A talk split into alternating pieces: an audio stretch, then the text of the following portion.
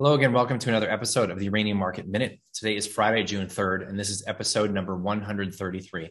My name is Justin Huhn. I am your host. I'm the founder and publisher of the Uranium Insider Pro newsletter, the only investing newsletter that focuses solely on uranium and publishes on a regular monthly basis. As always, nothing that you see or hear in this podcast is intended to be investing advice. I'm not your financial advisor. This is not financial advice. Please always do your own due diligence when it comes to investing and always take responsibility for your own choices.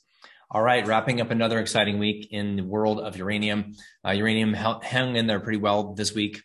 Had a, a, decent day yesterday with some stocks up 10 to 15% on the day. Had a bit of profit taking today, but the volumes were pretty low. And all things considered, with the with the weak tape in the broad markets, we actually did pretty well today. So we'll look at the charts in just a second. I'm going to speak about SPUT.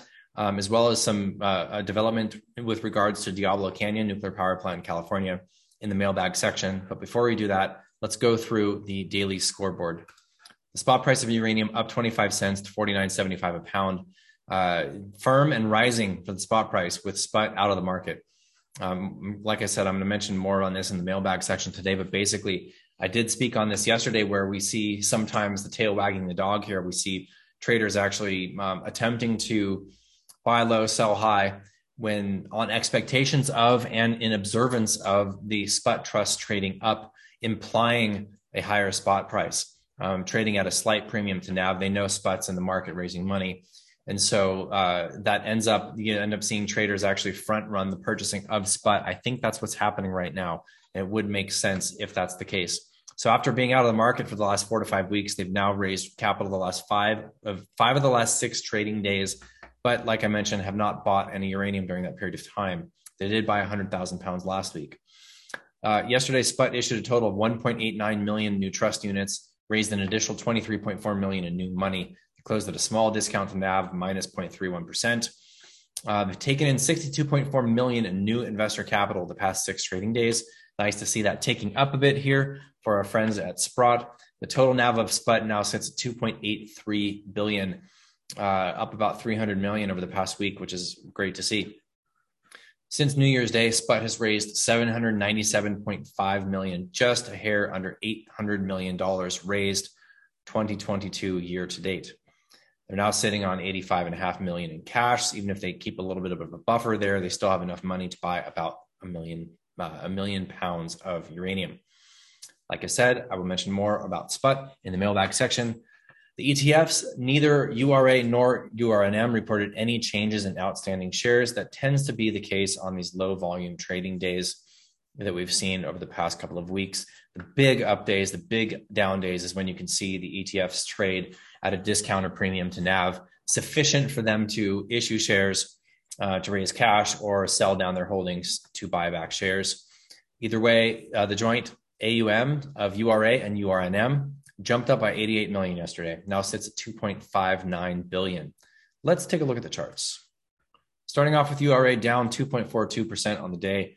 Uh, low volume day again for this ETF. Uh, had higher volumes yesterday. Didn't see a follow through today, but still up from the previous day. So we didn't lose all of our gains of yesterday. That's really good to see. And like I said, we had a weak tape on the S&P. Let's look at URA relative to the S&P here holding up substantially well. Most of the time, I've been showing the URNM chart to the S&P, but in this case, I want to zoom out a little bit here so we can see that we are very well still in this uptrend since this bull market started back in December of 2020, at least for the equities.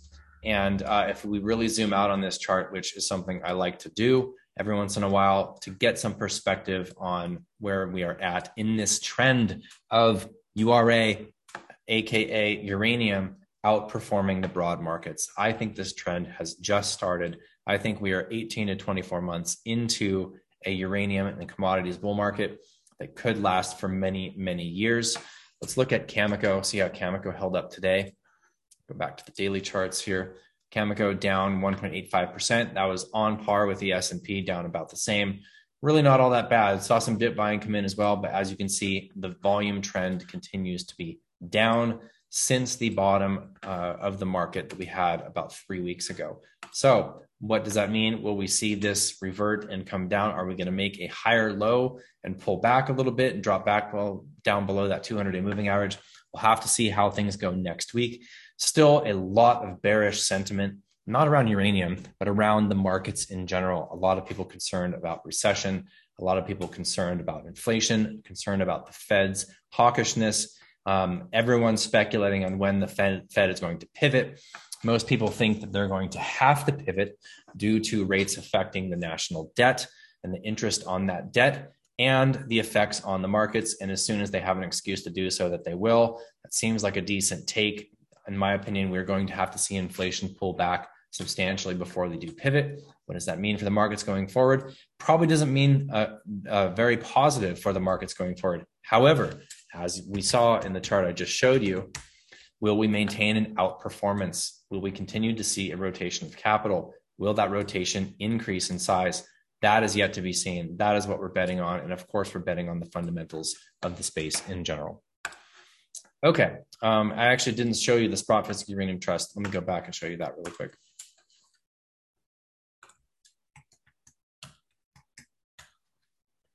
So Sput traded very nicely today, bucking the markets entirely, up uh, 0.77% today, with uh, the spot price of uranium rising a little bit also. So spot is dragging up spot um, and, and not vice versa because we are seeing capital flows come in. Now, the volumes still aren't there. Uh, this setup is absolutely ripe with Sput trading right around NAV for about a week now. As you can see, they've been raising money. They've been above that 1% premium to NAV sufficiently to raise 80, uh, 60 something million dollars in the last five days.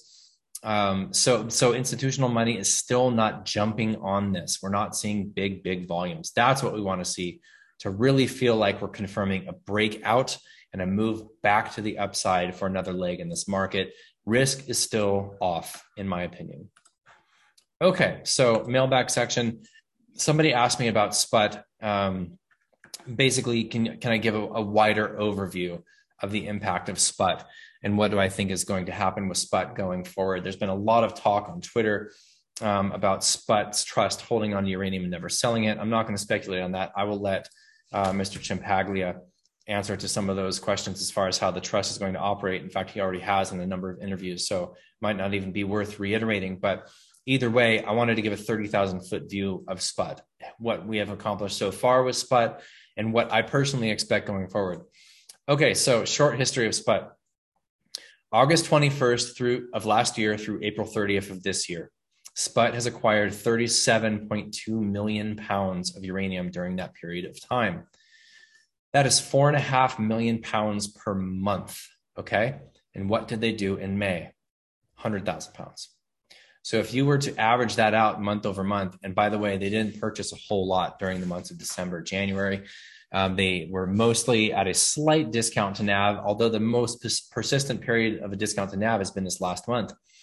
So why was May so weak? Sentiment was poor across markets. We had a very risk-off environment across markets. Uh, they were Sput, traded almost exclusively to discount to NAV.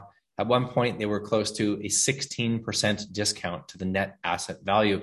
Obviously, dip buyers that took advantage of that extreme discount are up huge since that dip um, really substantial uh, recovery, even with only you know four or five dollars in recovery for the spot price. So when you see that big of a discount to NAV, Mr. Ciampaglia's uh, theory essentially that you know how do you close that discount to NAV? Well, we don't close it by selling pounds and buying back shares. We allow investors to close it. We we believe so much in this vehicle and in the future of this vehicle and the appreciation we expect this vehicle to uh, to undergo, that dips such as a 16% discount to NAV are um, ripe for investors to take advantage of, and that they did. And those that did are happy sitting here uh, with that uh, nice return.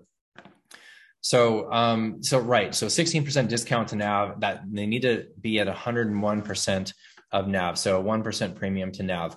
Now, it's a bit unclear whether or not that is a real time premium to the to the real time NAV. Um, my understanding is possibly that uh, it's a one percent premium to the closing NAV of the previous day. It certainly seems like that might be the case, as I feel like in the past week we've seen some money raised when uh, they were right on the edge of being at a one percent premium to the to the real time NAV, but it seemed like they did raise money slightly under that. So perhaps it's a 1% premium to the previous day's closing NAV. Either way, it's pretty close. And that's essentially what they need. Why? They take a 1% fee, a management fee when they buy uranium. So, with all of that said, uh, since they've been out of the market, spot U, U3O8 slipped all the way back to $45 a pound. Over the last week, it's risen back up to $50 a pound or $49.75 mid market, almost $5 without Sput buying a single pound. So that's significant. Okay. The pressure that Sput has put on the market is more than just the buying. And that's something that I think is really important to understand. And it's something to recognize that um, if you believe that money will flow, institutional level money will flow back into the sector, Sput is one of very few vehicles that it will flow into. So you have to think if you were betting on money coming into the space, then you have to bet on the fact that we have this vehicle that adds significant torque that didn't exist a year ago. And that torque is money flows in uh, when they're at a premium to NAV. They have, you know, up, up to 50 or to 60% of the shares traded on any given day uh, could be coming from the ATM.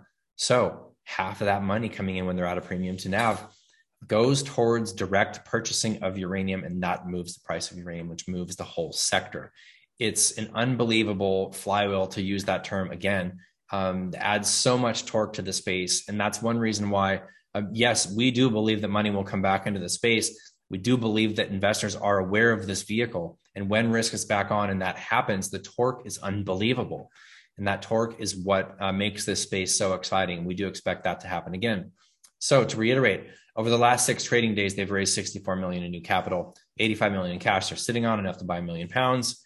Let's see what that does to the uranium price in the next few days. I expect that they will deploy that cash um, as soon as possible because you don't want to get too much of a tracking error based on the price that the spot uranium was at at the time of purchase in fact, I find it kind of odd that they have not purchased yet in the spot market.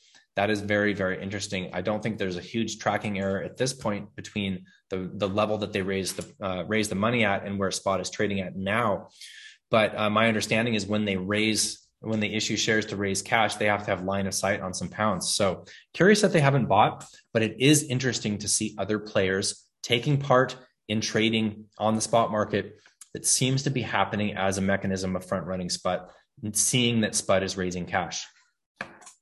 So uh, I want to note, um, so that's just kind of the, 30,000 foot view of Sput. Um, this this vehicle is is here to stay. Um, there, has been some speculation and some some criticism of Sput around uh, whether or not they should have a redemption mechanism. and Obviously, not a redemption mechanism in that um, owners of SPUT trust units can actually exchange exchange those units for physical U3O8 that they can store in their garage. That clearly is not going to happen, but at least a mechanism where they can sell pounds, whether that's when they're at a discount to NAV in order to buy back shares or to actually see uh, a profit and therefore a value in what they hold based on the potential for them to profit from that. And, uh, you know, my short response to that essentially is, imagine a redemption mechanism for sput let's say when they're trading at a greater uh, a greater than let's say 10% discount to nav okay? That's only happened a few times but it has happened and they were to sell pounds into the market.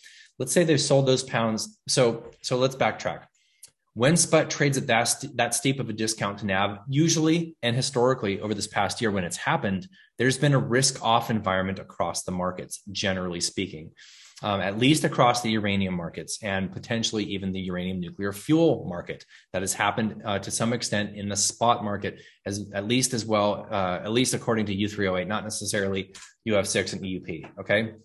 So let's say they're at a, a significant discount to NAV, and they're going to sell some pounds in the market to buy back shares, which technically would be accretive to shareholders. But you have to think about what effect that would have on such a small illiquid market, such as the uranium spot market. Let's say they go to sell a million pounds in the spot market. Let's say we're in a quiet moment in the spot market, as we are now, as we have been, relatively speaking. What if there's no bid? What if the what, if, what if there's just no bid when they go to sell those pounds in the market? Okay, how much does that drop the uranium price? Two, three, four, five dollars a pound, just on one or two million pounds sold. Um, that effect on the market, generally speaking, would be, uh, you know, not necessarily disastrous, but it would be substantial, and it would create its own reverse flywheel, effectively negating the use case for this vehicle itself. So I get it that um, that the ability to sell those pounds, some value investors would see that as a positive thing. And perhaps that might happen in the future as it's set up is set up now. And as Mr. Ciampaglia has reiterated over and over and over, we're not selling uranium, period. Part of the reason for having that as uh, within the prospectus and repeating this over and over coming from Sprott themselves is the investors have to be confident in the fact that they're not going to sell. Uh, you don't want to hold this vehicle if all of a sudden markets go risk off, they're at a discount to NAV, they start selling pounds of uranium. That erases, uh, that has such a profound, that would have such a profound effect on the markets. They would have to time it very well to the point where it wouldn't necessarily make sense. So, as it is now, that discount to NAV is an arbitrage opportunity for traders. So, with all of that said, the value of SPUT is in the uranium they hold. It's a way to own it. And while you don't sell uranium by selling your trust units, you can hold that physical uranium via holding trust units and sell those trust units into the future to a willing buyer at any point in the future um, that you choose to do so. And of course, if markets go risk off and the market peaks and the SPUT trust starts to fall, you're likely not going to grab the top, but that's not unique to SPUT. That's that's the case for any any security, any equity that you hold. You have to sell to a buyer. So the the the case of oh well, you're going to have to sell your SPUT trust units, and there's not going to be a buyer available for that. You know that could be the case with anything.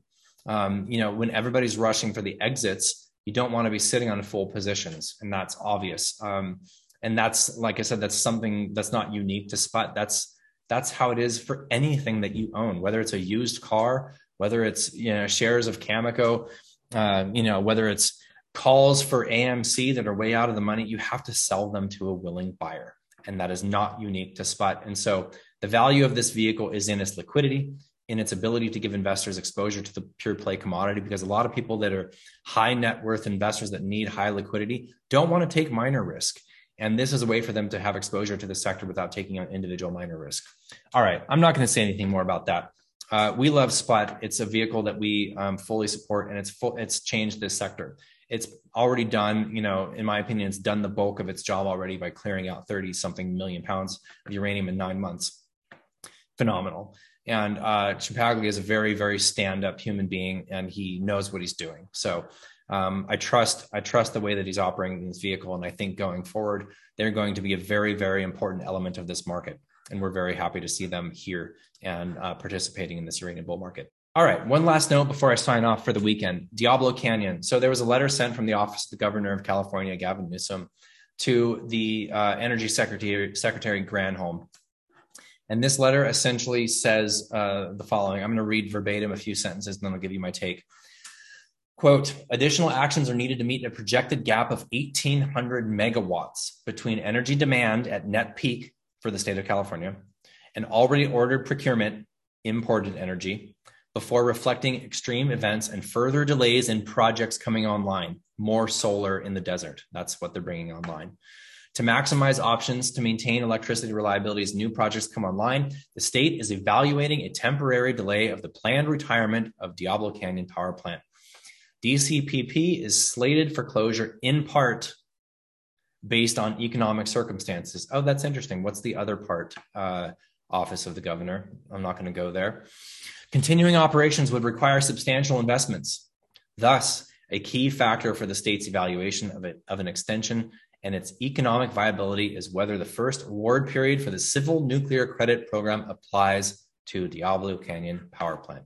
Okay, so they're sending a letter to Secretary Granholm, basically inquiring whether or not this new program uh, by the Biden administration for credit for um, clean energy credits that could support nuclear power plants to remain online will in fact apply to Diablo Canyon.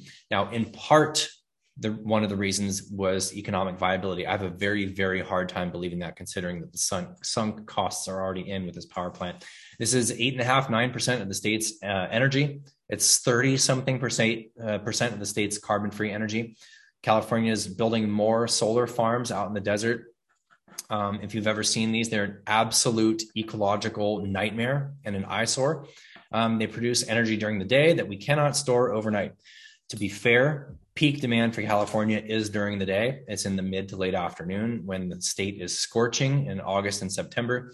So, to that extent, more solar is likely to help that peak, but um, it's 100% illogical to be closing this plant. And it's very, very nice to see a bit of logic come into the Gavin Newsom uh, uh, governorship conveniently during an election year. Either way, I'm not going to complain about it. Let's see Diablo Canyon stay online. Uh, we want to see support for nuclear. We did just see the Palisades nuclear power plant is 800 megawatt plant closed down. That was unfortunate. The operator is getting out of nuclear. They had uh, were the owners of two of the most recent nuclear power plant closures in the states as well. I think that was um, Indian Point and there was one other. I apologize. It's um, uh, I'm losing at the top of my head here.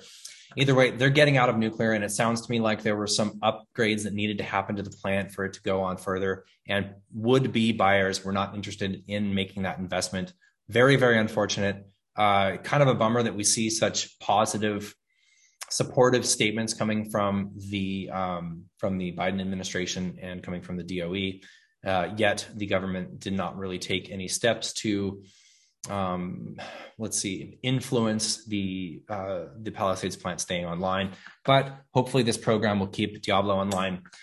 All right, I'm going to leave that there. Hope you all had a great week. Very exciting times in the markets. Very very volatile times. Um, certainly, certainly feels um, like an unsettled market for the most part um, across uh, equity asset classes, but um, it couldn't be looking more positive for nuclear and for uranium. So um, we'll see how that turns out in the short term. I think we know how that turns out in the long term, which is what we're betting on. All right. Take care of yourself. Please have a great weekend. We will see you again next week. Cheers.